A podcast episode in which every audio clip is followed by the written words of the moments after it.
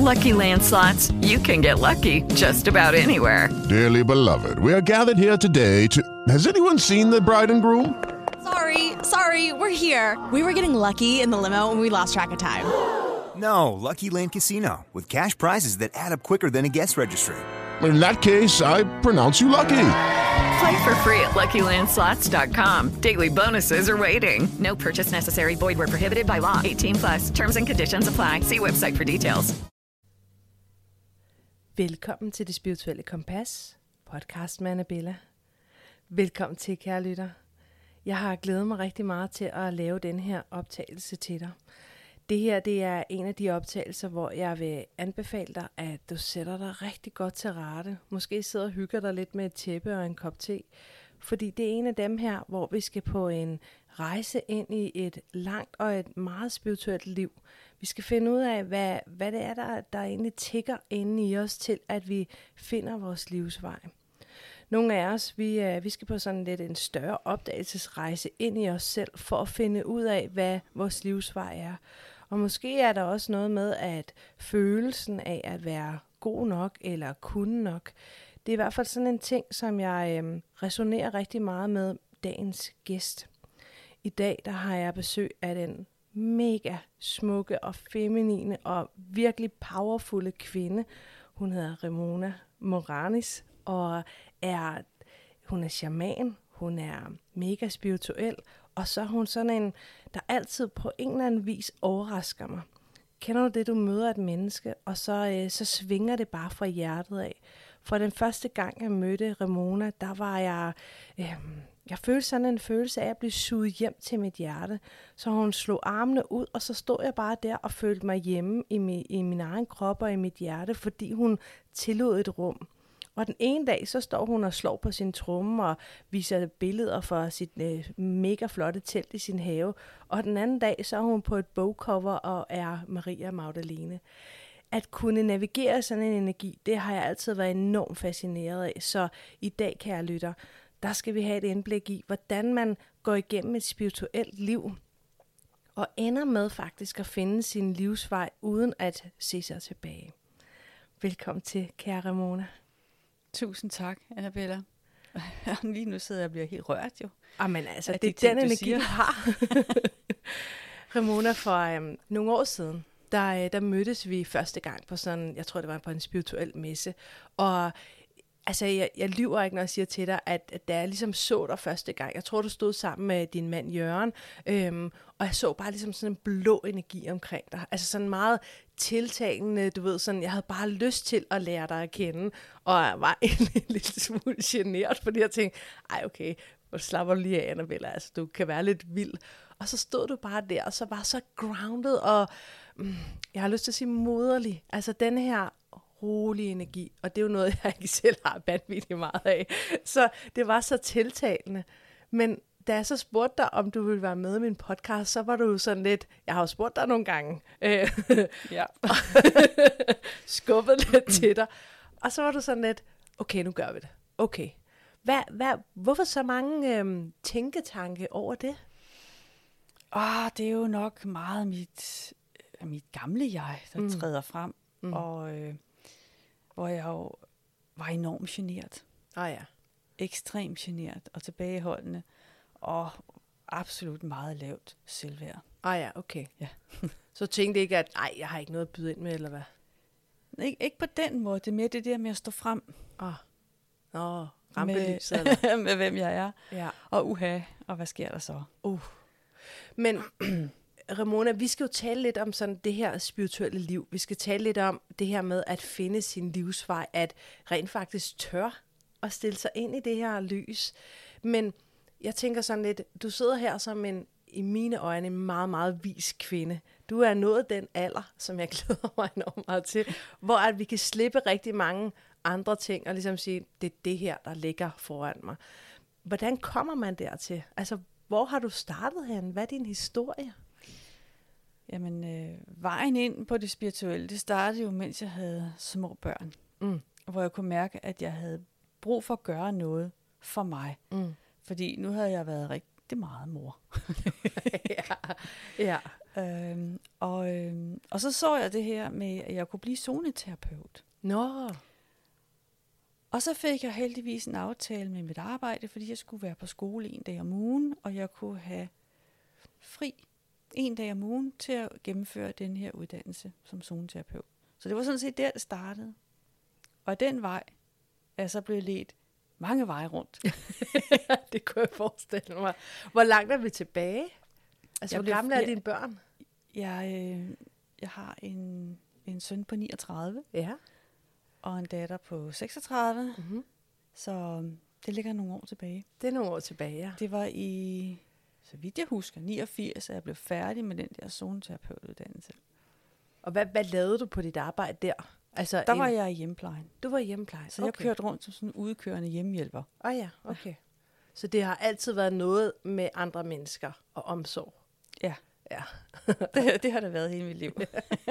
Nå, men ja. Det var også det der, du, som jeg sagde før, Ja. du, du er sådan meget hjertemenneske. Og, så det giver ret god mening, hvis du havde sagt til mig, at du havde været bartender eller et eller andet, ville jeg nok have stusset lidt over det. Uh, Ja. Okay, så du var simpelthen ja, uh, udkørende hjemmepleje. Ja, det var jeg. Og det blev du ved med efter zoneterapeuten, eller hvad? Nej, så havde jeg en... Åh, det er det med at huske det der til alle de år tilbage. Ja.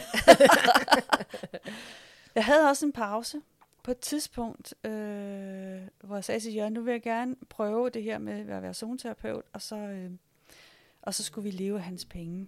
Og det, det gjorde vi så en periode, og det gik ikke særlig godt. Hvad lavede Jørgen, før han blev forfatter? Jamen, han havde en fotobutik. Det var sådan, det var, ja. Ja. ja. Og det var mens han havde fotobutik. Så var jeg lidt med der, og så prøvede jeg at køre den der lille klinik op Ja. ja. med, med zoneterapi. Mm. Men, øh, men jeg fik nogle kunder ind i min butik, som opførte sig meget, meget mærkeligt. Og så blev jeg sådan lidt skræmt af det. Hvad, hvad, hvad, hvad, meget, meget mærkeligt. ja, men det var simpelthen en, øh, det var nok det, der skræmte mig allermest. Det var en, en person, som under behandling pludselig rejser sig op og spørger, vil du ikke være min? Og blev Nej. sådan helt paf. Det var selvfølgelig, det var en mand, der lå på briksen, af anden etnisk herkomst og sådan noget, men øh, lige pludselig så rejser han sig op, og så smider han sig ned på gulvet på knæ, vil du ikke gifte dig med mig? Jeg blev sådan helt, hvad, hvad, hvad, hvad, hvad? Hvad sker der her? Og han blev bare ved og ved med at nærmest kravle rundt, og sagde sådan, nu, nu, må du, altså, nu må du gå. Ja. Jeg vil ikke have dig. Ej. Til sidst var det mig selv, der flygtede med mit eget hjem. Nej. Tog min cykel og kørte ned til Jørgen i hans butik. Og så var den der mand bare hjemme i huset. Nej, nej, nej. Nej, Ej, Ej det hvor var mærkeligt. virkelig mærkeligt. Lang tid efter havde sådan en fornemmelse at jeg skulle sådan, åh, kigge mig omkring, om han nu var der. Nå. Nå, var det Ja. så voldsomt? Ja, også fordi han næste morgen stod ude foran haven og spillede guitar og sang. Nej, er det ikke bare sådan, man ser i film? Hvad så Så jeg Jørgen, tænkte også, også... er det her rigtigt? Jørgen måtte derude spille lidt med musklerne, måtte han ikke det? han var jo i sin butik. Nå, Der var han ligesom låst fast. ej, ej, altså. Nå, Okay. Og han ringede, og han ringede, og han ringede. Han havde jo mit nummer, fordi han havde fået fat i mig. ikke? Ja, Men, øh, selvfølgelig. ja. Ej, det kan jeg da godt forstå, at du blev skræmt over. jeg tror ikke alle Jeg kan godt er sådan. grine af det nu, men dengang, der var jeg lige ved at skide i bukserne. Ja, ej, det kan jeg virkelig godt forstå. Ej, Ja. det var sådan totalt stalkeragtigt. ja, totalt. Ja. Ej, Og jeg kendte ikke manden. ej, det var mærkeligt. Ja. Og han ville have mig med til sit land, jeg engang kan huske, hvad jeg var. Ej. Altså, opgav du så bare klinikken, eller hvad? ja, så stille og roligt, så begyndte jeg sådan lidt at sige, nej, så må jeg nok hellere gå tilbage til hjemmeplejen, og sådan, det er nok der, jeg føler mig mest tryg. Ej, du bare blevet skræmt på livet, altså. Nej. Ja. Så Hvad- gik der mange år. Eller nej, det gjorde det faktisk ikke. Der gik ikke så mange år, men så havde jeg jo mødt på det der øh, zoneterapiuddannelsen. Mhm. Havde jeg jo havde jeg jo mødt nogle dejlige damer, Mm-hmm. som også var i gang nogle andre veje. Og der var en, der sagde til mig, du skal, du skal tage den her uddannelse. Det er en, der hedder øh, Læren om de syv stråler. Åh oh, ja. Ja. Ja. Og så sagde han, jamen det er da det, jeg må. og så meldte jeg jo på det kursus, og det forandrede virkelig meget. Det gav mig virkelig en forståelse for det her, for den åndelige verden, Mm. for den åndelige side, og det her med at forstå, at der er meget mere end lige det, vi kan se Ja. og høre. Um, så det åbnede op. Virkelig op. Men øhm, sådan kort fortalt, de syv stråler, kan du bare de sådan, uden at vi- det er en helt uddannelse, vi giver lytteren, men, men bare hvis der er nogen, der sidder og tænker, det ved jeg ikke, hvad er. Nej, og jeg ved ikke, om jeg nogensinde selv fandt ud af helt, hvad det var, men det åbnede i hvert fald mine øjne. Mm. Det var det her med, at, at hver stråle har sin energi. Ja, og sine engle og, og sine guider. mestre og ja. engle, og Ja. der er noget musik, der er knyttet til måske, som er første stråle musik. Ja. Og, og sådan blev vi introduceret til en masse ting, for eksempel omkring første stråle. Mm. Og sådan skulle vi jo gennem alle strålerne, med de forskellige energier, der lå til dem. Ja. Ja. Og altså, nu, nu ved jeg ikke, hvad det er for en uddannelse, men jeg tænker, det, øhm, hvis man virkelig gerne vil arbejde med en åndelig verden, eller man vil arbejde med, med engle, eller mestrene, eller guiderne, så vil man ret hurtigt finde ud af, at farver og chakra og strålerne, og altså, at der er et, et system, nogen har fået downloadet fra universet om, hvordan hierarkiet, hvordan det er bygget op, og det er det, det de syv stråler ja. er en del af jo. ja. Ja, Det okay. er sådan lidt... Det var også... Altså, det hedder også åndsvidenskab. Ja, og det ja. var også dem, der under, ham, især ham, den mandlige, han var meget videnskabelig, så det var ikke alt, jeg forstod, hvad han sagde. Mm. For det var ligesom puttet ind i sådan en videnskabelig, øh, Mm. Ja, okay. hvor man kunne, ja, man, man kunne bruge det videnskabeligt, ikke? Mm. Ja. Øh, fordi det var undersøgt så grundigt. Ja, det er da meget spændende. Ja. Hvad, hvad, hvad, hvilken rejse tog det der så videre på? Jamen, så fik jeg jo lyst til deres videreuddannelse, som jo de kaldte som kristusterapeut. Nå? øh, som gik ud på, at man skulle lære at forføre folk tilbage til tidligere liv, altså Nå, rekreationsterapi. regression. Ja, ja, Ja. selvfølgelig. Og, øh, men inden da, så måtte jeg jo have, have Jørgen med, for jeg kunne godt mærke, at øh, hvis jeg gik den her vej, uden han kom med, Ja. så ville vi ikke kunne føles ret lang tid. Nej, det giver mening. Så jeg må simpelthen hjem og sige til Jørgen, du skal, du skal på det der kursus i de syv stråler. Og der havde han ikke været en del af det spirituelle før. Nej, overhovedet ikke. Og han havde jo haft lukket helt ned for det. Ja. Og han sagde, det skal jeg finde fint med, ikke? og så sagde han, det skal du. Fordi det her, hvis jeg fortsætter den vej, jeg har tænkt mig at gå nu, så ender det alligevel med skilsmisse. Så vil du blive hos mig, eller... Eller Ah, okay. hvad? Og eller hvor- vil du tage et kursus? Og hvor gammel var jeres børn der? Ja, de har været lige... Altså, de har gået i børnehaver, måske lige Ah, ja. startet skole, sådan noget. Lige Okay. deromkring, ja. Så nu var det tid til at åbne op for den dimension i jeres fællesliv. ja. Ja. Og jeg kunne mærke, at han skulle med. Ja. Ja. Og han var meget stejl. Men han overgav sig. Men han tog med på det her. Der var sådan en introduktionskursus, man lige kunne komme på inden kursus. Det var mm. han med på. Og så var han godt klar over, at det var rigtigt. Åh, fedt. Men tænker, jeg gik hjem og sagde, hvis ikke du gør det, så, Men, så skilles vores veje. men alligevel, det, der, det er da ret fedt, det der med at mærke, prøv at høre, jeg kan mærke en åbning i mit liv. Jeg vil faktisk gerne have dig med, men vi bliver nødt til at tage den her rejse sammen. Ja. Hvis du ikke havde gjort det, så ville det jo blive opfyldt, den forudsigelse, som du havde gjort dig. Det giver jo ret god mening, men i virkeligheden har du også været en åbning for ham jo. Ja, Altså, og det ved jeg godt, jeg er. ja. ja det, det tænker jeg også er noget det, vi kommer til at tale om lidt hen i den her samtale, ikke? Ja. Fordi du er på rigtig mange måder sådan en katalysator for andre. Altså at åbne og se ind i, hvad, hvad der også i den her. Men jeg tænker. Ja. der må være rimelig langt fra at være, blive uddannet regressionsterapeut til pludselig at rejse et telt i haven og invitere til shamanistiske trommerejser. Ja. Altså, hvad, hvordan kommer man derhen? Hvad, hvad skete der så? Begyndte du at lave klientarbejde? Ja, jeg begyndte lidt med de der rekreationsterapier Mm. ved siden af mit arbejde. Ja. Der var, jeg, der var vi så flyttet på det tidspunkt, så det var på et andet sted på Sjælland, at Mm. mm. det udgik fra. Der, hvor vi bor nu faktisk. Ja. Midt Sjælland. Øh, Hvor er det, I bor hen? bor ved, øh, ved Valsø. Åh oh, ja. Ja. Okay. Øh, og det var så Valsø hjemmepleje, jeg var i på det tidspunkt. Ja, okay. Og, øh, ja, og så i det, at vi flyttede og sådan noget, så skete der en masse ting. Så kunne jeg mærke, at jeg skulle, jeg havde brug for en lille pause for Mm. alt det her. Øh. Nu var jeg ligesom lidt ind på vejen, men nu havde jeg brug for bare helt almindeligt liv. Mm. For det er jo ligesom, det, det tog mig med i en storm, som jeg ikke helt selv kunne følge med i. Ja. Og jeg var bange for at miste jordforbindelsen. Ja, åh, det kender jeg godt. Ja. Ja. Øh, så jeg havde brug for bare at passe mit arbejde og være mor for mine børn mm. og, og kone for Jørgen. Mm. Øh, helt almindelig husmor med almindelig arbejde. Og det gjorde jeg nogle år. Mm. Indtil det begyndte at kalde på mig igen. Mm. Og, men det var mere øh, den vej, hvor jeg... Der var en masse ting, der blev åbnet for mig lige pludselig, fordi jeg var på et kursus i Kend dig selv, som bare sagde, spar to. Hvem var det, der havde det kursus? Jamen, det var en, der hed Kirsten Kasteborg. Okay. Kastebo.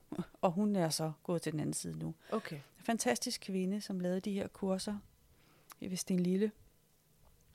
Og, øh, og så fik vi nogle opgaver, hvor jeg skulle sætte mig ud. Og øh, vi skulle simpelthen skrive om tabu. Skulle skrive tabu-ting ned. Det er ting, man ikke taler om. Okay, tænker jeg. Det ved jeg da ikke, hvad jeg er. jeg var helt blank. Indtil jeg sad derude på tæppet ude i hendes have, og, og lagde mig ned og kiggede på skyerne og tænkte, hvad pokker skal jeg grifle ned på det papir? Og så slog det mig bare, altså det kom som et lyn fra en klar himmel. Så var jeg bare tilbage i treårsalderen, Nå, øh, hvor min far han begår overgreb på mig. Og det anede jeg ikke på det tidspunkt. Det var fuldstændig slettet af min hukommelse. altså Som når i du taler overgreb, taler vi seksuel overgreb? Ja. Ej. Og jeg blev fuldstændig overmandet af det her. Og, Wow. og det, et, på det her kursus, jeg var helt ved siden af mig selv resten af tiden. Ja, det er da klart. Øh, jeg kan huske, at jeg gik ud på toilettet, og så åbnede hendes vindue, fordi nu skulle Gud fanden gale med videre. Jeg var rasende. og så skreg jeg ud af vinduet. og hvad fanden han kunne tillade sig noget. Ja. Ja, Ja, det jeg var så vred, så vred, så vred. Og den, Ja. her, det her, den her vrede, den skulle bare ud. Og jeg skreg så meget, at jeg fik blodsprængte øjne, og jeg ved ikke, hvad jeg... Øh, jeg kunne slet ikke tale resten af tiden, fordi jeg havde øh, overkørt min stemme. Mm, mm. Øh, men så gik jeg i et fornægtelsesmood i et stykke tid efter. Altså, fordi det var svært at håndtere. Ja, jeg havde slet ikke forestillet mig det her om min far. Men du havde fået nogle altså, visuelle billeder, eller hvad? Ja, jeg havde set nogle billeder. Okay. Og så begyndte jeg at køre det over i, "Nå, men det er nok bare min fantasi. Mm, Og, mm. Men så begyndte jeg at banke på, at det her, det var ikke løgn. Og så gik jeg i selvterapi. Og der var jeg begyndt at male. Ah, Så jeg har haft en lang periode, hvor jeg har malet. ja. Og jeg lavede en masse billeder af mig selv. Mm. øh, hvor jeg lavede akvarelbilleder, øh, og hvor jeg blev yngre og yngre og yngre, og de her billeder, de blev mere og mere forvrænget, altså Gud. som Ja. totalt vrede. Mm. Og de her billeder, de skulle, dem brugte jeg jo til at, at gå tilbage i, hvad, hvad pokker var det, min krop havde oplevet. Ja. Ja. Men var det med vilje, at når de blev yngre, så gjorde du mere forvrænget eller vrede? Det kom af sig selv. Ja, fordi det, det, jeg tænker også lidt, at, at det er det flow, der sker, når man arbejder Ja. kreativt. Ikke? Jo. Du kan ikke rigtig styre den Nej. proces. Og Men det du kan var- analysere det bagefter og sige, Ja. gud, hold da op. Og så hængte jeg alle de der billeder op på min væg, Mm. og gik og kiggede på en periode. Og hvor børnene gik og sagde, hvor længe skal de grimme billeder hænge der? Åh, børn. ja, og de var ikke kønne. Men øh, Men det var terapi. det var terapi. Ja. Og, jeg, og lige pludselig en dag kunne jeg mærke, okay, nu går jeg over og brænder dem af. Så tog jeg dem i skoven, så brændte jeg dem alle sammen af og sagde tak og farvel. Fik du så forløst det Ja. traume? Ja, en del af det. En stor del af det. Fik du nogensinde sådan talt med din far om det? Når han var død på det tidspunkt. Han var død. Og Det din kunne- mor vidste ikke noget? Og min mor vidste ikke noget. Nej. Og hende konfronterede jeg selvfølgelig også. Gjorde du det? Det gjorde jeg, ja. Wow, det må ikke have været nemt. Det var delende svært. Ja. Ja. Men hun, hun benægtede Og det, hun hvad? benægtede, og hun ej, og hun vævede i frem og tilbage mellem benægtelse og sikkert et svin. Og, Nå, ja. og det var lige så svært for hende. ja, selvfølgelig. Fordi at øh, hun sagde, at hun vidste det ikke. Men intuitionen hos mig sagde, hun vidste det godt. Hun ville bare ikke anerkende det. Åh, It is Ryan here, and I have a question for you. What do you do when you win? Like, are you a fist pumper? A woohooer, a hand clapper, a high fiver. I kind of like the high five, but if you want to hone in on those winning moves, check out Chumba Casino. At chumbacasino.com, choose from hundreds of social casino style games for your chance to redeem serious cash prizes. There are new game releases weekly, plus free daily bonuses. So don't wait. Start having the most fun ever at chumbacasino.com. No purchase necessary. Group. Void were prohibited by law. See terms and conditions. 18 plus. Hello, it is Ryan, and I was on a flight the other day playing one of my favorite social spin slot games on chumbacasino.com. I looked over the person sitting next to me, and you know what they were doing? They were also playing Chumba Casino. Coincidence? I think not. Everybody's loving having fun with it. Chumba Casino is home to hundreds of casino style games that you can play for free anytime, anywhere, even at 30,000 feet. So sign up now at chumbacasino.com to claim your free welcome bonus. That's chumbacasino.com and live the Chumba life. No purchase necessary. VGW Group. Void were prohibited by law. See terms and conditions. 18 plus. Fandt du nogensinde ud af, om han havde begået et eller flere på dig? Jeg ved det ikke helt. Okay, Jeg tror, det var no- nogle stykker, men jeg var meget, meget lille. okay. Ja. Ad, for ubehageligt. Ja, meget grimt. Ja. Men det gjorde også lige pludselig, at jeg forstod nogle ting omkring mig selv. Ja, fordi det var det, sad lige og tænkte, at, ja. at når noget bliver bearbejdet, og noget vi får øje på, når vores krop er klar til at fortælle os det, så sker der jo også andre forløsninger. Mm. Så jeg tænkte sådan, at da du fortalte det med, at du havde lavet forskellige aldre, om der ikke var også nogle andre ting, du fik øje på, eller noget i den proces? Jo, og um, kan jeg huske det? ja, det var også lige det. Øh, der var i hvert fald nogle ting, hvor jeg tænkte, det var godt nok ekstremt. Altså nogle af billederne var meget ekstreme, synes mm. jeg. Også det der med, at det er ligesom en stor åben mund, hvor der kravler et lille barn ud af, og sådan mm. noget, ikke? Mm. Øh, hvor jeg tænkte, okay, jeg har ligefrem måske kravlet ud af min egen sjæl, eller Ja, ja, ja, ja. er flygtet fra, øh, fra det, der var, ikke?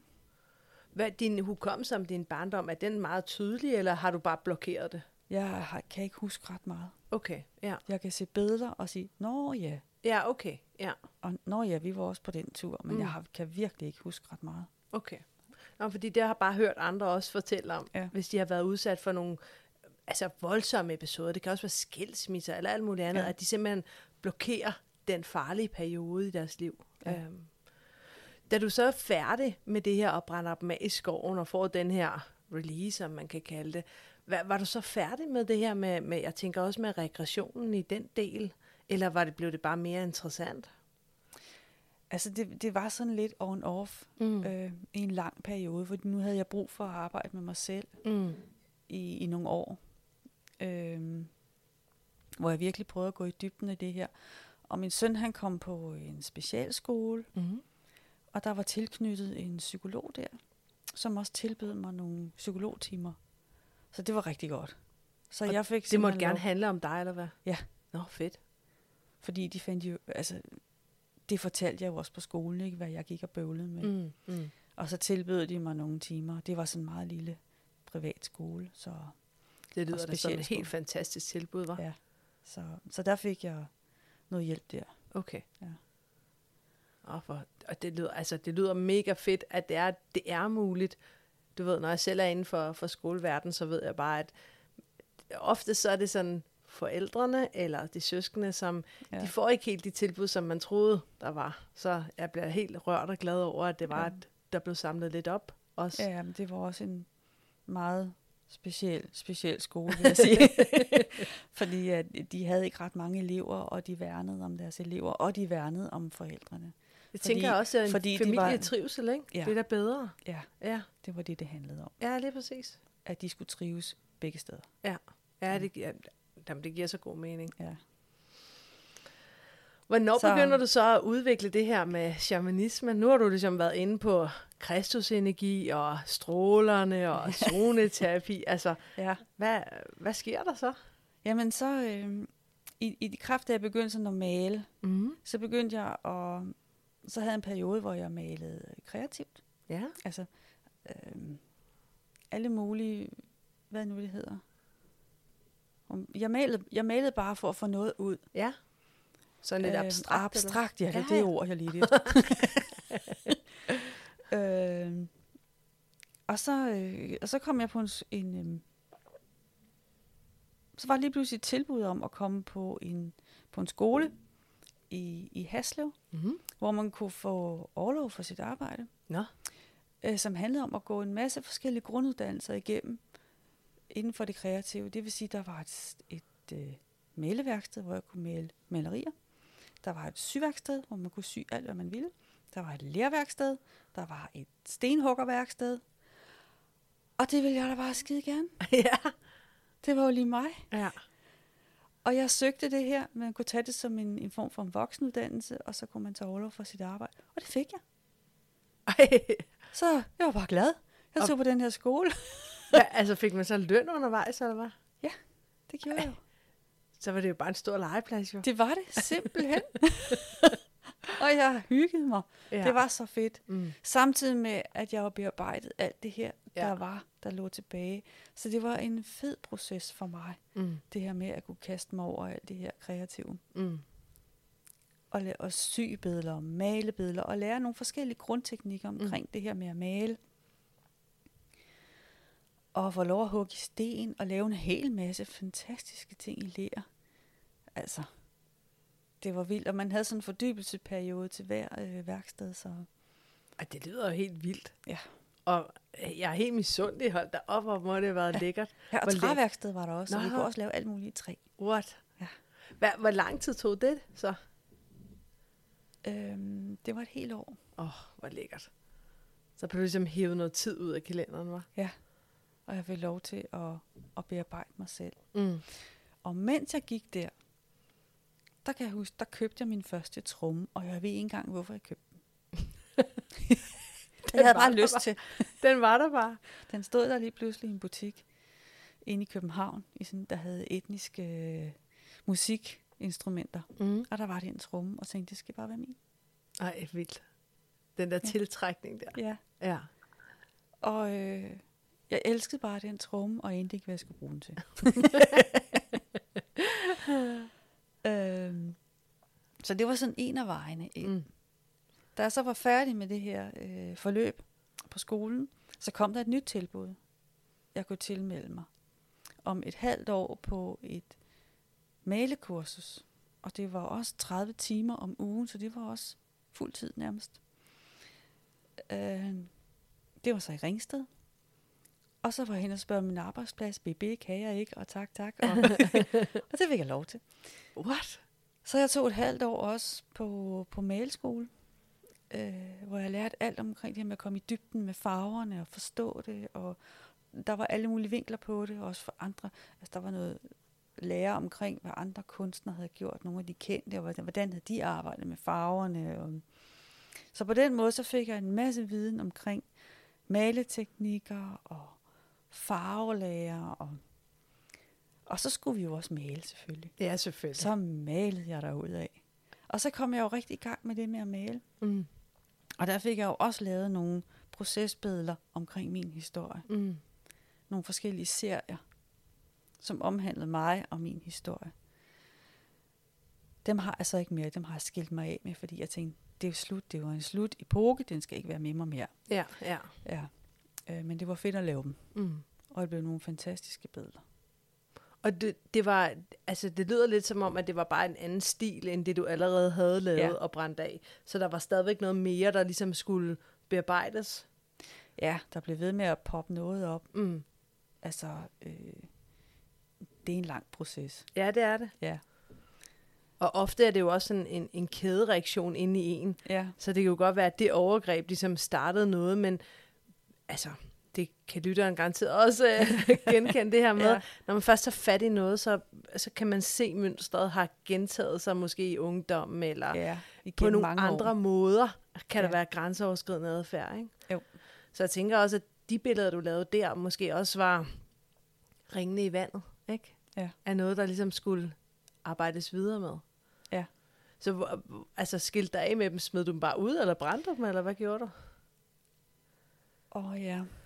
Øh, jeg, jeg tror, jeg smed dem på genbrugspladsen til sidst, Nå, da de havde stået i mange år. Ja, Og tænkte, nu er slut. ja, Nu er slut med dem. ja. Videre. Energien er videre. Ja. Ja. Energien er videre. ja. Øh, men jeg kom i gang med at male... øh, Jeg fik øjnene op for insekter. Ja. Og så lavede jeg en masse billeder af meget farvestrålende insekter, sådan virkelig forstørret op. Uh. Så insekter i mega størrelser. så man kan se detaljerne. så man kan se alle detaljer på dem, og jeg synes, de var så smukke. Ja. Øh, og det gav mig en, en lidt indblik i det her med connection til naturen. Mm. Og det her med at se skønheden i, hvor insekterne lever, og hvordan vi er afhængige af dem. At vi er, hvilken fællesskab vi har med dem, for at kunne være her. Ja. Så, så det var igen sådan en, en ny vej ind, Ja. ja, til naturlæren, vil jeg kalde det. Og så begyndte jeg at male dyr. Kraftdyr. Ja, selvfølgelig. Ja. Ja. Så malede jeg, øh, ja, ørne, bjørne, ulve, bison, ja, store kattedyr, øhm, puma, ja, alle mulige, løver. og tænkte, hvor kom det nu fra? Og jo, men det var fordi, så var jeg jo så også begyndt at bruge min tromme lidt. Nå. Og var blevet interesseret for det her med, med trommerejser. Ja. Og tænkte, hvordan, hvordan kan folk nu finde frem til deres kraftdyr? Ah, ja. Nå ja, det kan de jo via trommen. og så, så begyndte det sådan at blive kædet lidt sammen med de her malerier Mm-hmm. og mine trommer. Fordi at folk de spurgte, jamen hvordan finder jeg, hvis jeg nu, jeg kan godt lide den løve der, ikke? Han siger, den siger mig noget. Mm. Hvordan kan jeg finde frem til mit, til mit powerdyr, mit kraftdyr, mit totemdyr? Jamen det, det kan du via en trommerejse. Mm. Og så begyndte jeg at lave trommerejser. Men du havde ikke taget sådan, nu har du taget mange uddannelser og kurser og sådan Nej, det vidste jeg, det kunne jeg bare. noget. det er fedt. Og det tror jeg, der kom en eller anden gammel viden op. Så, så startede det bare. Ja. Ej, hvor er det fedt. Så øhm, Ja. Det er sådan en ret stor kontrast til så usikker du har været og skulle øh, guides igennem håndværk og ja. ind i det der. Og så kommer shamanismen ind i dit liv og siger, "Pst, det kan jeg bare. jamen, det kunne jeg bare. Åh, fedt. ja. Så hvordan opdagede folk så, at du havde trommerejser, eller du kunne det her? Var det gennem billederne, eller hvad? ja, så lagde jeg billeder ud på, på Facebook og sådan øh, fortalte lidt om det. Og så begyndte der at komme folk til, til de her trommerejser. De var meget nysgerrige på det. Mm. Og det jo ikke, fordi jeg har haft et hav af trommerejser.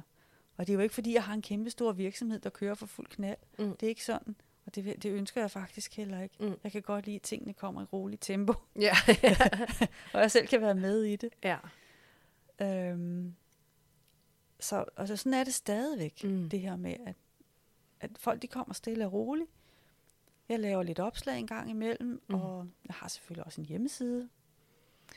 Men Men du har jo også taget det her kreative håndværk ind i dit nuværende liv, jo ikke? Fordi Jo. en ting er, at du laver trommerejser. Altså nu fortalte jeg også tidligere, at du i din have har du jo et, et, et, et telt. Hvad hedder sådan et telt?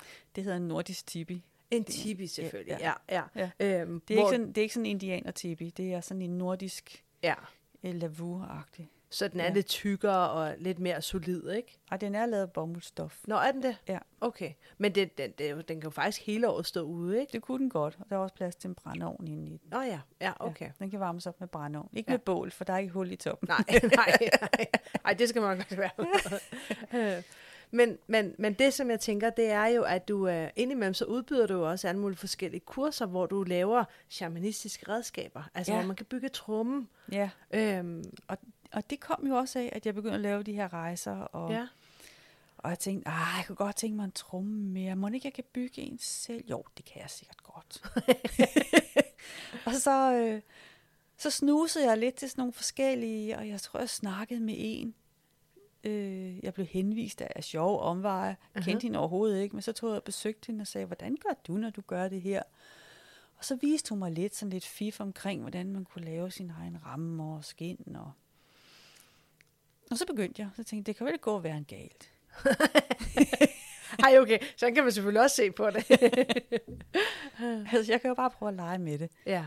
Og så begyndte jeg at lave, og så fik jeg lavet min første tromme, og min mm. anden tromme, og så blev jeg faktisk ret grebet af det. Ja. Det her med at skabe trommen, det er, det er magisk. Fordi man, man er inde i sådan en dyb, dyb proces med at lave selve trummen. Ja. Da jeg lavede den helt fra bunden med at lave mine egne rammer, Ja. og få skindene fra jægerne, fra rådyr, de havde skudt i skoven, og lave skindene fra bunden. Så var sådan en tromme jo flere måneder undervejs. Ja, for pokker da. Øh, fordi, ja, for det første, så havde jeg måske ikke de helt rigtige remedier til at bøje de her rammer. De skal jo laves runde. Ja. Men jeg fandt en måde.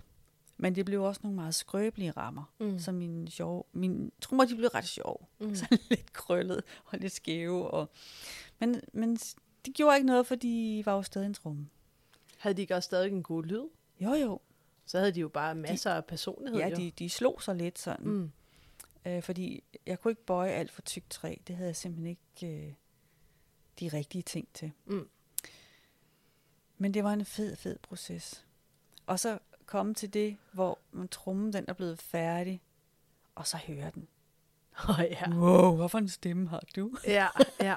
Også hvis den har været flere måneder under processen. Ikke? Ja, så er Men det jo- må da også være helt uvurderligt. Altså, hvis nogen ja. gerne vil købe det eller noget, det må da være enormt svært at skulle både prissætte, men også skille sig af med noget, ikke? Jamen, det er det også. De bliver jo børn. Ja, det er det. Jamen, det gør det jo, Det fordi børn, ja. alle de tanker, alle de øh, følelser og stemninger, som man har haft undervejs i bygningen af det, Ja. er jo en del af trummens energi også. Ja. Altså, øhm, som du kan se, så har jeg jo også bygget min egen tromme. Ja. Og den proces, altså, øhm, jeg lavede den sammen med Shaman Søren, og øhm, Ja. du ved, hele den energi, der, jeg ville aldrig nogensinde skille mig af med den, for den føles jo som en del af mig. Ja. Altså, den har sin egen stemme og alt muligt andet, men jeg kunne slet ikke forestille mig. Altså, men, men du laver jo kurser, hvor du inviterer folk ind til at komme og bygge, og så tænker Ja. jeg, så har de jo også deres energi i trummen, ikke? Jo, det og har de. Det giver ret god mening. Ja. Og når jeg laver de her kurser, så står vi selvfølgelig ikke og bøvler med, med skin fra jægerne, fordi det er jo, jeg ved ikke, hvordan jeg skulle planlægge det. Nej, nej. Vi er færdige om tre måneder. Og øhm, det er en lang proces. ja. Øhm, Laver du egentlig også sådan nogle rasler? ja, Ja. det gør jeg nemlig. Åh, oh, det gad jeg virkelig godt at prøve. Ja, Jeg synes, det er det, magisk. det er virkelig magisk. Ja. Altså, øhm, jeg synes jo også, at trummen er magisk på rigtig mange måder. Øhm, men, men de der rasler der, som man kan bruge til at påkalde sig alt muligt, ja. jeg synes, det er virkelig sådan nogle, man lige kan have i tasken. Ja, altså, og, og de kan virkelig fjerne, hvis man føler sig urolig, ja, ja, eller har nerverne lidt uden på tøjet. ja. Så tager man lige og rasler rundt om sig. Ja, det er præcis. Og så, ligesom, så fjerner den der nervøsitet Ja. ja. og restløshed, eller hvad det nu kan være. Ja. Ja. Bruger du også raslerne, når det er, du laver trommerejser eller andre former for rejser med dine klienter? ja, jeg bruger alle mine remedier. Så du har trommer, du har rasler, du har sikkert også fjer. Jeg har også fire. Ja. Og Hvad jeg bruger har, du ellers? Og så har jeg en havtrumme. Havtrumme. Ja. Er det en stor tromme, eller hvad? Ja, nej, det er det ikke. den er ligesom på størrelse med andre trommer, men det er sådan en, der har dobbelt skin. Den Nå. har skin på begge sider. Og så er den fyldt med, med små sten og perler indeni. Så når man kører den fra den ene side Ah, til den ja. anden side, så lyder det som havet, der, der Ah, kommer i bølger. Ligesom den der stang, jeg har deroppe. Den Ja. er nemlig også sådan nogle Ja, kerner. det er mere regn. Ja, det er nemlig mere regn. Ja. Ja. Nå, Men det, det det det- andet, det er mere som... Hav, altså bølger. Wow. Ja. Åh, den har jeg til gode at lytte til. jamen, ja. Ja. jamen, det er jo det er ret magisk, det der med, når det er, at Ja. den har for begge øh, skin på begge sider. Ja. Men du, du står, står ikke og trummer på den, vel? Du Nej, rasler den nærmest Jeg står bare og kører den sådan ja, fra side til tilbage. side. Ja. Og så bruger jeg den til at, at få folk helt ned. ja, det kunne jeg forestille mig. Altså komme helt ned i dem selv, når Ja. de skal i gang med en trommerejse. Ja. Så de virkelig lander. Så ikke de ligger alt for meget op i hovedet, når vi skal til at i gang. Hvornår fik du øh, første gang sådan adgang til, øh, jeg vil sige sådan, du ved, du købte en tromme, du trummede lidt, men hvornår fik du første gang adgang til det, som trommerejsen kan give adgang til? Det var nok, da jeg tog øh, selv på min første trommerejse og skulle prøve at opleve, hvad det her var for noget. Altså, hvor du var deltager? Ja, hvor Ja. jeg var deltager Ja. i en stor tipi. Og øh, det var godt nok magisk. Hvor var det henne? Jamen, det var, det var ikke så langt fra, hvor jeg bor, ude mod Borup af. Uh-huh. Der ligger en stor herregård der, og de havde det i deres... Der var stillet en, en tipi op der, hvor der kom en og lavede det. Øhm, Vi lå der rigtig mange i den her tipi, Ja. øh, rundt i en cirkel. Øh, og så gik hun rundt og trummede og guidede. Og så kom jeg ned i en... Hvor jeg faktisk gik i fødsel. Nå. Altså jeg tænkte, hvad sker der lige her? Jeg havde virkelig som om, jeg gik i fødsel. Og så fødte jeg den mest magisk drag. Åh. Drager. Og jeg tænkte, hot, hvad sker der her? og det var vejen ind i drageuniverset. Ja. Ja, wow. With Lucky Land slots, you can get lucky just about anywhere. Dearly beloved, we are gathered here today to. Has anyone seen the bride and groom? Sorry, sorry, we're here. We were getting lucky in the limo and we lost track of time. No, Lucky Land Casino, with cash prizes that add up quicker than a guest registry. In that case, I pronounce you lucky. Play for free at LuckyLandSlots.com. Daily bonuses are waiting. No purchase necessary. Void where prohibited by law. 18 plus. Terms and conditions apply. See website for details. Lucky Land Casino asking people what's the weirdest place you've gotten lucky? Lucky? In line at the deli, I guess? Aha, in my dentist's office. More than once, actually. Do I have to say? Yes, you do. In the car before my kids' PTA meeting. Really? Yes. Excuse me, what's the weirdest place you've gotten lucky? I never win and tell. Well, there you have it. You can get lucky anywhere playing at LuckyLandSlots.com. Play for free right now. Are you feeling lucky? No purchase necessary. Void where prohibited by law. 18 plus. Terms and conditions apply. See website for details. Ja, hold da op. Altså, nu sidder vi jo begge her som sådan nogle dragemammer. Så, ja. Ja. så den, den kom simpelthen til dig Ja, i din første trommerejse. ja. Wow. Og så har den været ved mig, og, det, og jeg oplevede den som sådan en, ligesom en kameleon, der kan skifte farve. Yes. Ja, ja. Efter stemninger, og efter humør, og Miljø. efter hvor man er. Ja, præcis. Og, ja, Nå, så, øh, så den var med mig ja. i rigtig, rigtig lang tid. Det er den selvfølgelig stadig. Det Ja, er jo, ja. det er jo min, øh, min drag-drag. Ja. ja. øhm, Og jeg, Jo. ved ikke, jeg ved ikke, om den kom, fordi at kort før havde jeg jo malet forsiden til min mands første bog, som Ja. ja. hedder Dragmønten. mm-hmm.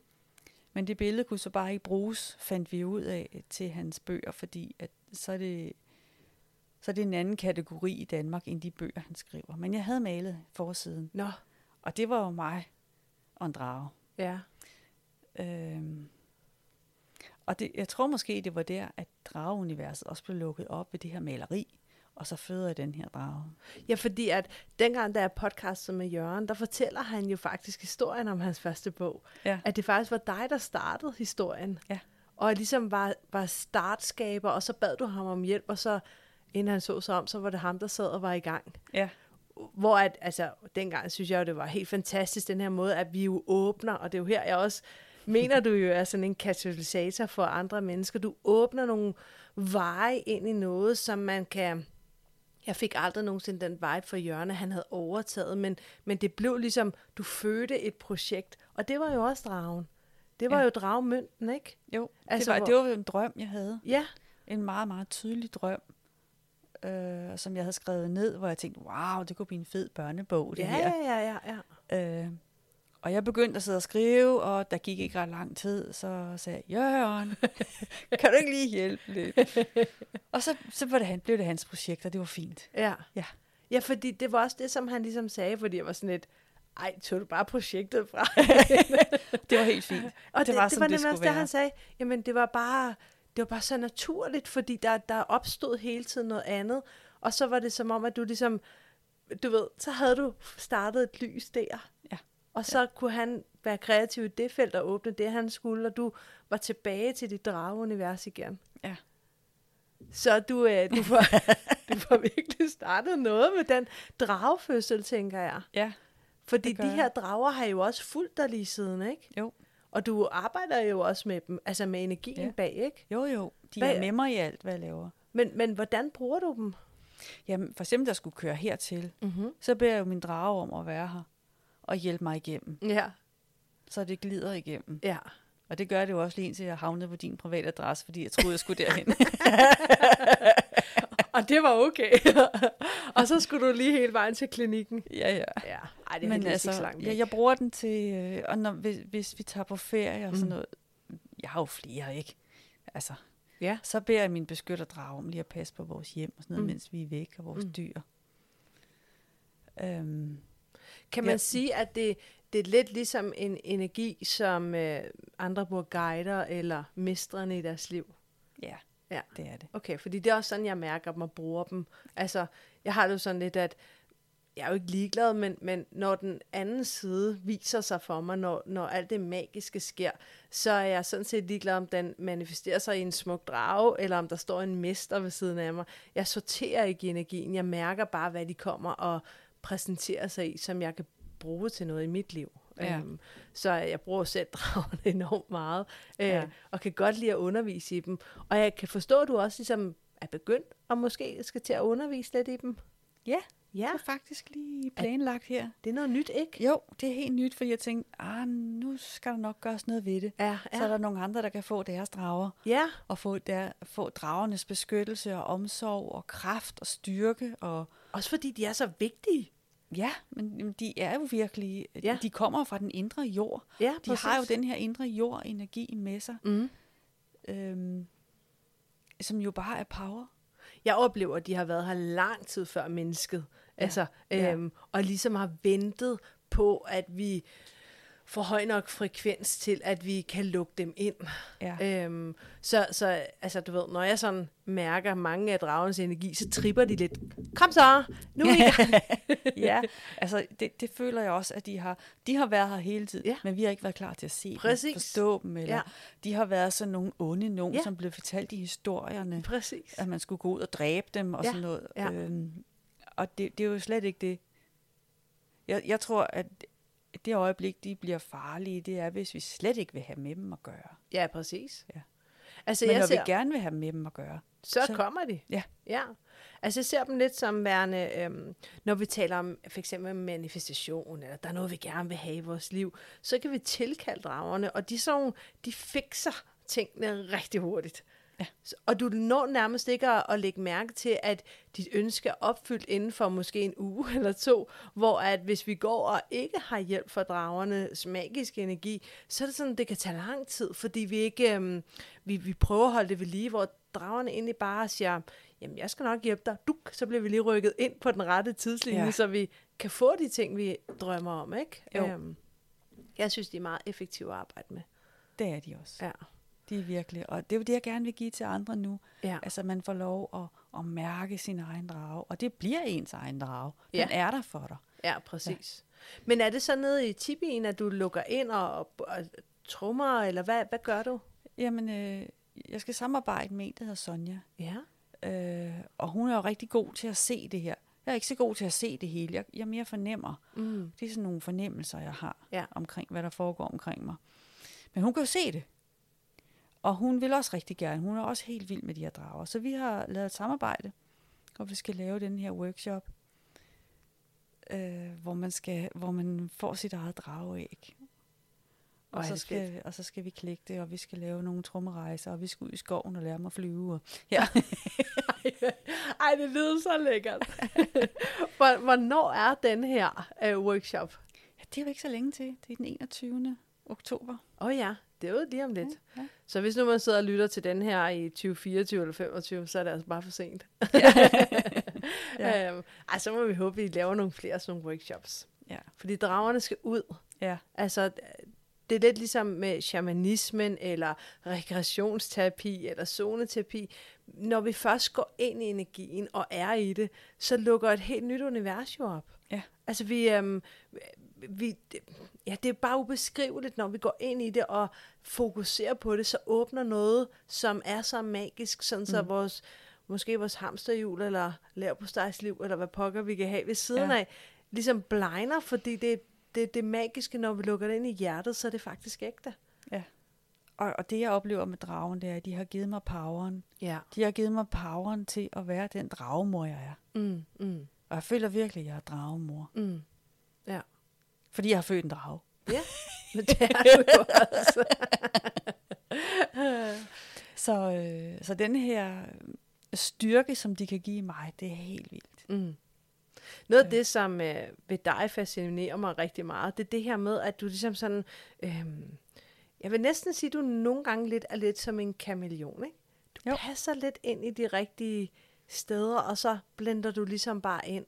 Men når man sådan virkelig får øje på dig, øhm, og det, det er sådan en ting, det har jeg, jeg har holdt øje med dig længe, Ramona. men, ja, det lyder lidt stovgagt. det var ikke sådan, jeg ville. Øhm, men, men, men det er virkelig det her med, at øhm, du på det ene øjeblik, så kan du stå med din tromme og være enormt powerful. Og det andet øjeblik, så møder jeg dig på en messe, og så sidder du og formidler Maria Magdalene-energien og laver kærlige hjertehealinger. Og nu sidder du og taler om det her med power i, i dragerne. Ja. Altså, jeg ved ikke, om du kan sætte ord på det, men du ved, hvad, hvad, hvad sker der? Hvordan kan du gå i de forskellige typer energier og glide så let ind i det, som om, at det er det, jeg altid har gjort? Jamen, øh, jeg ved det faktisk ikke, men, men jeg har svært ved at fastholde mig selv i et. Mm. Fordi der kommer hele tiden noget ind, og det må jeg lytte til, hvad mm. det er, der kommer ind. Ja. Og mig og Jørgen, vi startede jo nogle øh, meditationsaftener hjemme hos os, hvor vi lavede det samarbejde. Ja. Hvor Jørgen han kanaliserede, og jeg helede. Ja. Og det var jo der, den der Maria Magdalene energi, den kom ind. Ah, okay. Ja. Og det var derfor, fandt jeg, det, jeg har et rigtig godt samarbejde med Maria Magdalene, og hun er glad for, at jeg bruger hende ja. som kanal. Ja. ja. Ja, det kunne jeg godt forestille mig. Ja. Så jeg har både drager og Maria Magdalene, og ja. det, det hele er der. Og mine powerdyr. Ja. Jeg har jo ørnen også med mig. Og hvad står den for overblik? Eller ja, hvad? det er den der, der har overblikket. Ja, ja. Der ligesom kan, så kan jeg ligesom spørge ørnen, hvor, hvor skal jeg nu hen? Ja. Den har det store overblik. Ja. Men jeg tænker også, altså du ved, noget af det, som jeg i hvert fald ved mig selv rigtig godt kan lide, det er det der med, at når vi skifter vores perspektiv, når vi, så får vi også noget mere sådan indhold, og at det ikke hele tiden bliver det samme. Jamen, jeg kommer til at kede mig i det samme. Ja, er det rigtigt? Ej, sådan har jeg det også.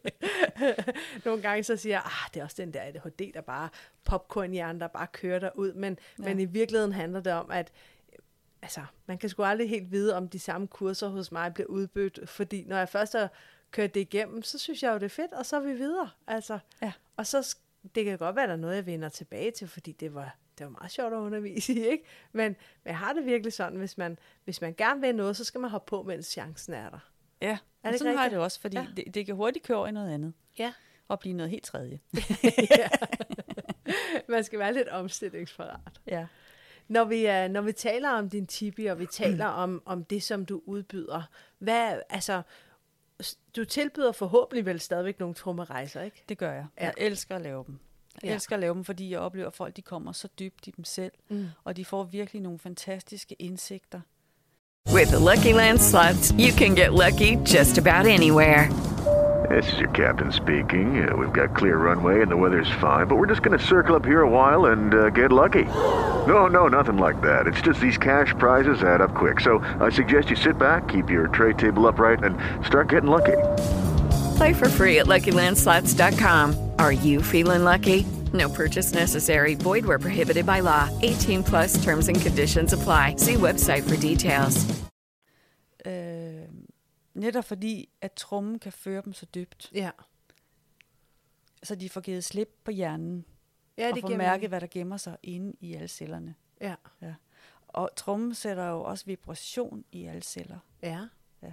Så der bliver måske noget, der bliver vækket, oh, som har ligget i dvale mm, mm. i et stykke tid eller måske i mange år, eller måske helt tilbage fra barndommen, eller fra tidligere liv.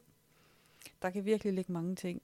Så, jeg, så folk kommer tilbage til mange forskellige ting. Det kan være til barndom, det kan være til tidligere liv, og det kan være forståelse af, hvad er det så, jeg skal gøre nu.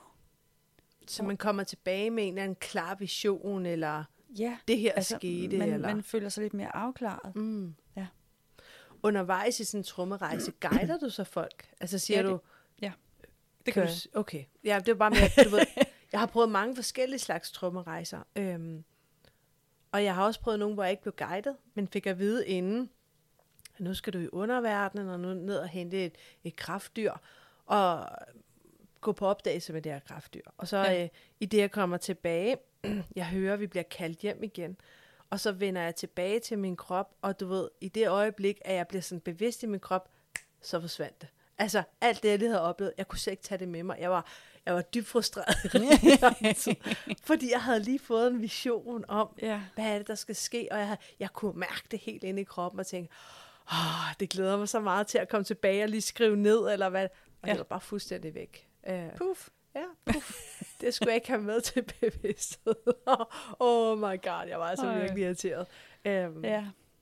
men, men når du så laver trommerejser, jeg tænker, at du måske om lidt har lyst til at tromme lidt for os. Det kan jeg godt, ja. Ja. Hvad, hvad skal vi være opmærksom på som lyttere, når, øh, når du går i gang med at tromme? Åndedrættet. Mm. Vær med dit åndedræt. Mm. Så dybe vejrtrækninger. Ja, Ja. helt ned i bunden af kroppen. Ja. De er, det er det vigtigste. Ja. Fordi så drager vi ånden ind. Ja, det giver mening. Når, når du snakker vejr, vejrtrækning og åndedræt, så, så, så er det ind gennem næsen. Træk vejret helt ned. Det må Og godt gennem være sådan nogle med lidt ja. lyd på, så man ligesom giver slip. Ja. Det her, hvor man sådan... Fordi så kan du mærke, at du giver slip i kroppen. Ja. Der er faktisk også, øhm, altså nu er det ikke, fordi det skal være så forskning og alt muligt andet, men, men man har faktisk forsket i, at jo mere man trækker vejret ind gennem næsen, der er her femmerhår, de bliver filtreret samtidig med, at du, du ilter dit blod meget bedre. Ja. Så altså, det giver ret god mening, at man kan sådan virkelig få det ind i, i, ja. Ja. i kroppen og få en, et udbytte af det. Ja. Mm. Jamen er det så ikke bare tid til, at vi lige skal finde en tromme frem, Ramona? Jo. Ja. Jamen det vil da bare mikrofonen være, og så øh, går du hen og henter din tromme. Øh, så må lytteren lige tage ved, at du lige skal have den frem. Jeg glæder mig rigtig meget til at se, hvad det er for en tromme. Det er jo en af dem, du selv har lavet, ikke? Jo. Ja. Åh, hvor er den flot. Og du har malet på den. Livets træ. Ej, ej, ej. Ja, det er livets træ, Ja. Trine. Ej.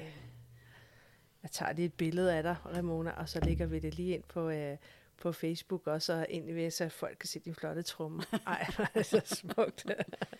okay, Ja. kære lytter, er du, øh, er du klar til at øh, lige øh, lukke øjnene et øjeblik, og så øh, mærk og træk med lunger, altså at lungernes kraft virkelig får øh, fordybet. Så øh, værsgo, Ramona. Ja. Ja, tak.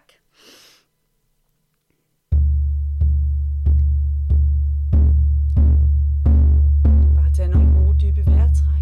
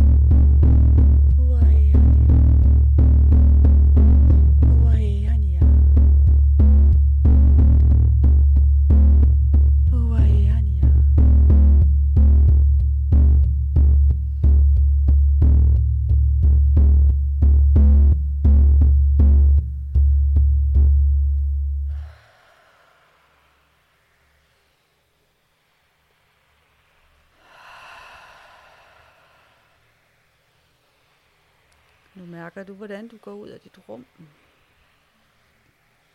Dit eget hemmelige lille rum. Vender tilbage til almindelig daglig bevidsthed. Mærk din krop. Bevæg hænder og fødder. Åbn øjnene, når du er klar til det. Åh, oh, det var vildt. Ej, tusind tak, Ramona. Åh, oh, jeg fik sådan en... Øh, jeg fik sådan lov til at komme sådan ret dybt ind i mig selv, faktisk. Øh, det var rigtig dejligt, bare lige at bare sidde et øjeblik og bare lukke sig selv ind. Ja. Ej, det var en dejlig guidance.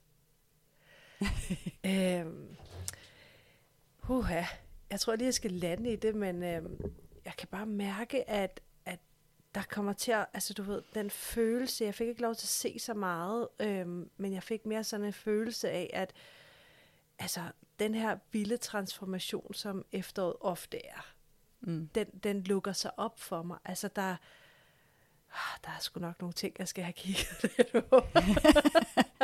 Er der ikke altid det? jo, jo. Men nogle gange kan vi jo selv, ligesom du selv gjorde i din proces, Mm. gå med. Altså, i stedet for at lukke af og sige, uha, det er farligt. Det går jeg ikke ind i. Så gå med processen, selvom den måske har noget med sig, vi ikke rigtig har lyst til.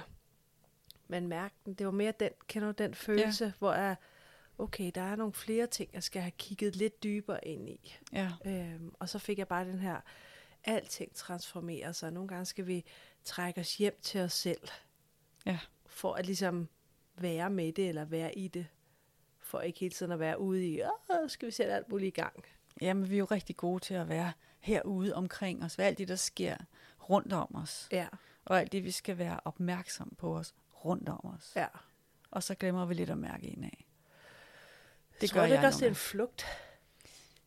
Det kan det godt være, fordi det kan være nemmere Ja. at være ude end inde, hvis vi kan kalde det sådan. Men jeg synes, ja, det kan jeg. Jeg synes, at når du fortæller om det her med at have i forskellige forløb og have arbejdet med dig selv i forskellige processer og aldre og sådan noget, det synes jeg er rigtig modigt. Altså det der med at blive i det, ikke at have lyst til at sige, nu går ud og kaster op, og så må det være færdigt. men, men jeg tænker, at jeg tror, der er mange, der, der ikke har lyst til at gå ind i de her processer. Ja, det er også hårdt. Ja, det er det. Det er også hårdt. Det kræver virkelig mands hjerte og mands mod. Ja, ja. ja lige præcis. Det gør det. Hvad betyder de her trummerejser for dig i forhold til sådan en transformation? Jamen, jeg føler, at hver gang, at jeg sidder og trummer for andre, så er det også en lille transformation for mig. Ja. Fordi at jeg, når jeg laver en rejse, den er aldrig planlagt. Fordi jeg, jeg arbejder intuitivt, Ja. så alle mine rejser er forskellige. Jeg, kan, jeg aner ikke, hvad vi skal, før vi går i gang. Ej, det kender jeg godt. Sådan har jeg det også, når jeg guider meditationer. Ja. Jeg kan godt have en idé om, okay, det er her, jeg gerne vil, og når jeg så sidder i det, så kanaliserer jeg det bare, så Ja. er det ofte en helt anden vej. Ja, og jeg har nogle gange nogle overskrifter på nogle af mine trommerejser, som er for grupper. Ja. Og der bliver jeg også nødt til at holde mig lidt inden for temaet. Ja, Men det kan for eksempel være at komme ind og, og møde dit indre barn, eller Mm. ja, mød dit, dit powerdyr. Øhm, Men så er det jo men så er der blot også en andre overskrift, ikke? Ja, altså, det er en overskrift, ja. ja. Og så Og kan der komme alt muligt andet. Det er det, jeg mener, fordi Ja. så når man ligesom lukker op, fordi du kan jo godt guide mig ind i et rum, men hvad der sker inde i det rum, Mm. det er jo, Nej. det er jo kun, hvad jeg tager med. Ikke? Ja. Altså, øhm, det kan du godt holde og åbne for mig, men, men du kan jo ikke vide, om det er powerdyr eller en regression, man lige tager på. Eller, Nej. altså, det, det må også være enormt, ikke svært, det synes jeg nok ikke, det er, men, men mere sådan sårbart, fordi så kommer hele den der åbning i, hvordan hjælper man så? Altså, plejer I så at sådan tale om, hvad de har mødt undervejs? Ja, ja. Efter øh, en trommerejse, så er der altid en sharing. Ja, okay. En dele, så går Ja. øh, talestokken rundt. Ja. ja. Er det alle, der gerne vil dele? Det er de fleste. Ja, Der er okay. nogen, der, der ikke vil. Ja. Og så må man jo respektere det. Ja, ja, ja. ja. ja. Det er måske også, øhm, hvis det, det er meget personligt. Det kan være meget privat, jo det man har oplevet. Ja, det er det. Så, så det bliver selvfølgelig respekteret. Ja. Men jeg tænker også, der er mange, der gerne vil sådan have svar på, hvad betyder det her? Ja. Nu kom der en bjørn, eller et eller andet. Hvad, Jo. hvad, hvad er det for en type kraftdyr, ikke? Ja, Øhm, jamen det, det vil folk som regel gerne, ja. have, hvis de har sådan nogle oplevelser. Men der er også nogen, hvis, de siger, de ikke, øh, det vil de helst ikke sige højt til nogen, så beder dem så om at, kunne- at skrive det ned, så de har det sk- skrevet til sig selv. Nå, ja, selvfølgelig, ja. så man bedre husker det. Ja, og Ja. også det der med, nogle gange, når der kommer ord på, mm. så bliver det på en eller anden måde lidt mere virkeligt. Ja. I stedet for, at det fortsætter med at være inde i hovedet. Ja. Men vi ved jo også godt, at eksempelvis hvis man laver meditation, hvis man ikke noterer eller sin drøm inden for de første par minutter, man har oplevet, så forsvinder det jo. Ja. Altså, så er det ikke længere i vores bevidsthed. Nej. Så, så er vi videre. Ja, så er vi, så er vi videre. Ja. Øhm, Romona, hvis nu at lytteren sidder og tænker, jeg vil rigtig gerne øh, prøve en af dine trummerejser, så fortalte du, du holder til Val- Valsø. Ja, Øhm, øhm, Valsø, ja. Din hjemmeside, hvad hedder den? Den hedder Ramona Stepzone Healing. Den hed, nej, den hedder stepzonehealing.dk. Okay. Men man kan vel også google, der kan man ikke? Jo, det kan man. Altså, jeg tænker, der må ligge meget Ja. ting på nettet. Altså, der er ikke så mange, der hedder Ramona. Nej. Med R-E. Altså, hvis man skriver R-E, Ramona. I stedet for R-A. A, som Ja. ja. der er mange, der gør. Men R-E, Mm. så er det mig, der popper op. Altså, jeg bliver simpelthen nødt til at spørge, når du siger det. Er det sådan et navn, der er blevet lavet til dig? Nej. Du er født med det? Nej. Man kan ikke sige nej til begge dele. Hvad betyder det? Det er et, jeg har fået op fra. Ah ja. Ja. Hvornår Så det er ikke du? nogen numerolog, der har Nej. været ind over. Nej, Jeg okay. har selv øh, fået det i meditation og spurgt om, hvad er mit, mit sjælenavn? Ja. Ja, og så fik jeg Ramona, stavet med E, R-E, Mona. Og så, hvornår har du skiftet det? Ja, det gjorde jeg for, åh, hvad er det nu? Er det 13 år siden?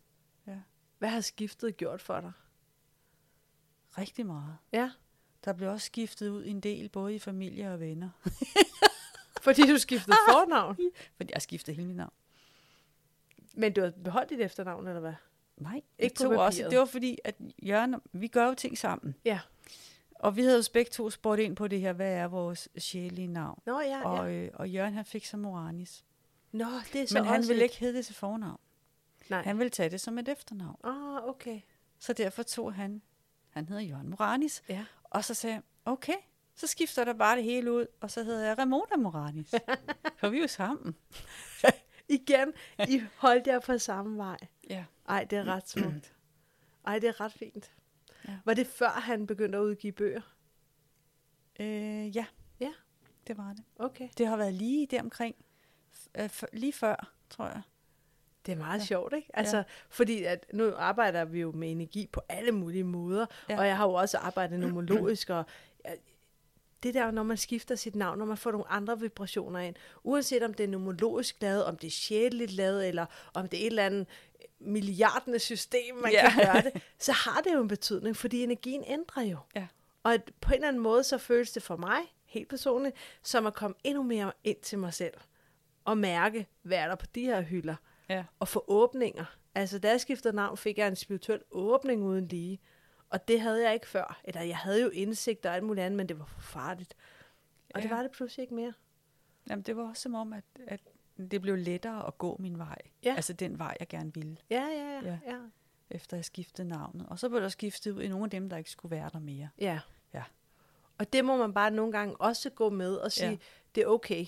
Fordi at Ja. være i, i hvert fald i sit privatliv, i mega meget modstand med venner, der er skeptiske eller noget, Ja. så er man bare heller ikke helt på de samme frekvenser. Det kan Nej. være enormt ulideligt at være i. Ja. Altså, at man ikke kan være sig selv. At Ja. man ikke er god nok i det selskab. Og, og det var faktisk ikke engang nogen, jeg sorterede fra. Det var nogen, der ikke ønskede os mere, fordi vi havde skiftet navn. Nå. Nå. Så tænkte jeg også bare, nå, Ja. det må de da selv om. bare, man har bare lyst til at sige, bare vent. det bliver værre. Nå. Ja. Ej, det, det er dejligt. Det er der, jeg synes, det er dejligt, når man står ved sig selv, og man skifter, og man gør det, der er rigtigt for en selv. Og så Ja. må man, du ved, både på det positive og negative, til de konsekvenser, der er med. Ja. Noget af det, som du sagde helt til at starte med, det var det der med, at du var faktisk ret bange for at stå ved, hvem du var, og hvem du er. Hvordan er det så i dag? Men det er jo meget lettere i dag. Ja. ja. Jeg kan jo godt se, når jeg kigger tilbage nu, mm. at jeg har været sådan en, der har prøvet at gemme mig. Mm. Været den der kameleon, som du siger. Ja, ja. Gå lidt i et med omgivelserne, Mm. for ligesom at skjule mig lidt, fordi ja. jeg skulle dele med dig ikke frem. altså, og så får jeg bare lyst til at sige, hvad er det for en kodning? Er du sådan en ud af 28 børn i flokken, eller hvad? Altså, Nej. Nej. Øhm, det er jeg ikke. Jeg har en storebror. Ja. I en helt almindelig kernefamilie. Altså, helt almindelig var den jo så ikke. Nej, af. nej, men ja. Men der var en masse skjulte agendaer, ikke? Ja. ja, som der jo ofte er. Ja. Og alt muligt, man skal indordne sig under. Så, det, så din overlevelsesstrategi blev egentlig bare blendet ind. Ja. Ja. Det var også det, jeg fandt ud af. Hvis jeg kunne finde en måde, så folk kunne lide mig, Mm. så fik jeg anerkendelse. Mm. Og det er jo det, vi alle sammen vil gerne vil have. Ja, det er det. Ja. Det er bare ofte ret usundt, det der med at Det var meget usundt. underlægge sig, hvad andre gerne vil have. I stedet for bare at være til stede og håbe, at de kan lide en, som man er. Ikke? Ja. Men det var også en af de der livslæringer. Det har været en lang livslæring, det der ja. med at, at finde ud af, at, og den kan stadig poppe op Mm. i nogle sammenhænge. Okay. Ja, ja. det kender jeg godt. også selvom jeg har skiftet navn og alt muligt andet, ja. Så kommer den. Ja. Fordi vi vil jo bare gerne være altså, afholdt, ikke? Jo. Sådan så, at man i mindste har nogen, man kan connecte med. Ja. Jeg tror også, det er sådan en, et gammelt urinstinkt fra, at vi ikke ville skille os ud af flokken. Ja, altså, klart, ja. Og overleve, ikke? Ja. Ramona, øhm, du holder sådan de her trummeaftener derhjemme, og det, man, du, du sagde til mig, at man kan se det på din hjemmeside, men du laver også nogle Facebook-begivenheder, gør Jeg du laver det faktisk mest på... Jeg er ikke så god til den hjemmeside der med at Mm. mm. få fuldt op på tingene. Men på min Facebook-side. Mm. Jeg har en side, der hedder Ramonas Shamanistiske Univers. Ja. Og der bliver det altid lagt op med trummerejser. Mm. Og så deler jeg det ud på min, min egen profil, som jo er Ramona Moranis. Mm. Så hvis nu at lytteren sidder og tænker, jamen jeg vil gerne lige følge dig, så kan man jo selvfølgelig gå ind på, altså klik, hvis du kan høre med på podcast-appsene, så kan du klikke på der, hvor du kan se øhm, podcasten ligge på min hjemmeside. Der ligger der en tekst, Ramona har skrevet om sig selv, og der er links til hjemmesiden og til Facebook-siden, og ja, jeg ved ikke, om du er på Instagram egentlig. Jo, det er jeg også, men den bruger jeg heller ikke så meget. Nej. Det, det er ligesom, fordi alt, hvad jeg deler på Facebook, det kommer automatisk på ja. Instagram. Ja. Og det er det. Og det, Ja. ja. nogle gange er det også, også bare det nemmeste. Ja. Og så være tro ved det, og ligesom sige, altså i, i, i mange år, der brugte jeg heller ikke Instagram ordentligt, øhm, og det gør jeg stadigvæk ikke, fordi at jeg laver alt for meget reklame, i stedet for at lave personlige opslag, men jeg, det er ikke, fordi jeg er introvert, men, men jeg har et privatliv, jeg har lyst til at have privat. Jeg deler, jeg deler ekstremt meget af mig selv, både podcast og alt muligt andet. Så den lille snært der er tilbage. Så på min Instagram, der er der også bare sådan nogle opslag med, hvad laver jeg i mit, min business og sådan. Ja. Øhm, så, så det, er, det kan jeg godt relatere til. Det, det er bare det, der kommer ud. Ja. Men der kan man i hvert fald se, og man kan linke ind til og se, hvad er det, øhm, hvad er det du laver, og Ja. hvad er det, hvad for nogle oplevelser, som er i vente. Ja. Og så øh, synes jeg da i hvert fald, det er værd lige at sige til lytterne, at hvis nu du går med drømme om at lave din egen tromme, rasler eller stikker, laver du sikkert også, ikke? De Jo, jo, vi laver også tromstikker samtidig. Ja, ja. Men vi laver trommer. Den er nemlig ret flot, den der. Der bliver Ja. ja. lige en lille anelse af misundelse, hvor jeg tænker, åh, den er lækker. Der er Den sådan har- lidt pels på. Og Den sådan. har to sider. Ja. En hård side og en blød side, Ja. ja. så har det trummen to forskellige lyde. Ja, det giver mening. Ja. Og den der bløde, som du sådan brugte rigtig meget, den, den fik sådan... Altså inde i mig var det bare sådan helt anderledes end bare det der med at trumme på den, hvor jeg sagde, åh, sådan en skal jeg da have lavet. Ja. Nå, det som jeg, jeg egentlig bare sådan her afslutningsvis sådan rigtig gerne vil, øh, vil spørge dig om, det er det her med, hvis nu er man som lytter jo, en ting er, at man kan finde dig, men hvis de nu gerne vil have en en-til-en session, laver du så sådan noget? Ja, det gør jeg. Og jeg laver også tromme en til en session. Okay. Altså jeg bruger min tromme rigtig meget. Ja. Og så bruger jeg også min, min coachuddannelse der til at, at snakke ind til folk. Så du, okay, fedt nok, fordi det var den, jeg sad og tænkte lidt på, fordi at øhm, regression er jo en ting, men det er jo ikke Ja. ens betydende med, at det kun er det, så der er lidt flere greb i, i Ja. lommerne til at Ja. kunne arbejde ind i det. Og så har jeg jo hele læren omkring kroppen også. Ja. Igennem zoneterapien. Og, Ja, selvfølgelig. Ja. du har, der er lidt på hver hylde her. Ja. Ej, det er dejligt. Ja. Tusind tak, fordi du vil være min gæst, Ramona. Jeg er Selv meget, tak. meget glad. Og ja, det jeg er glad for, at du inviterede mig. Og fik dig lidt ud af komfortzonen. Ja, nemlig. ja. Uha. Uha, det var farligt. Ja. Jeg tror måske, der var, ligger fem invitationer, når jeg har taget fat i dig. Skal vi så ikke snart podcast? og nu er Ja. den. Ja, Nu, nu lykkes det. nu lykkes det. Det skal også være, når tiden er rigtig, ikke? Jo, jo, men også, altså du ja. ved, det skal også være sådan en energi, at man skal føle, at man har noget at bidrage med selvfølgelig. Ja. Ja, det giver så god mening. Ja. Ramona, tak fordi du var med. Selv tak. Det var dejligt. Godt. det her, det er Det Spirituelle Kompas, podcast med Annabella, og i dag med Ramona.